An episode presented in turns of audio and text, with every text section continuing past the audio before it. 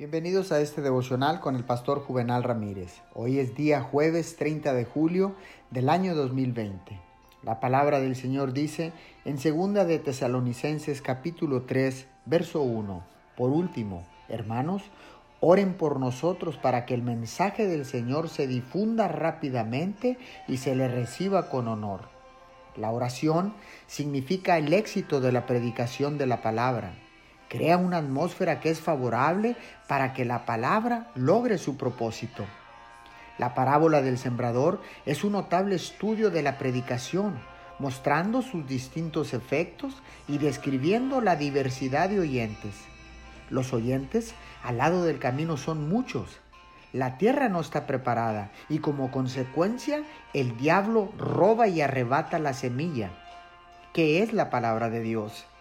Si los oyentes prepararan la tierra en sus corazones de antemano, con oración y meditación, gran parte de la siembra daría abundante fruto.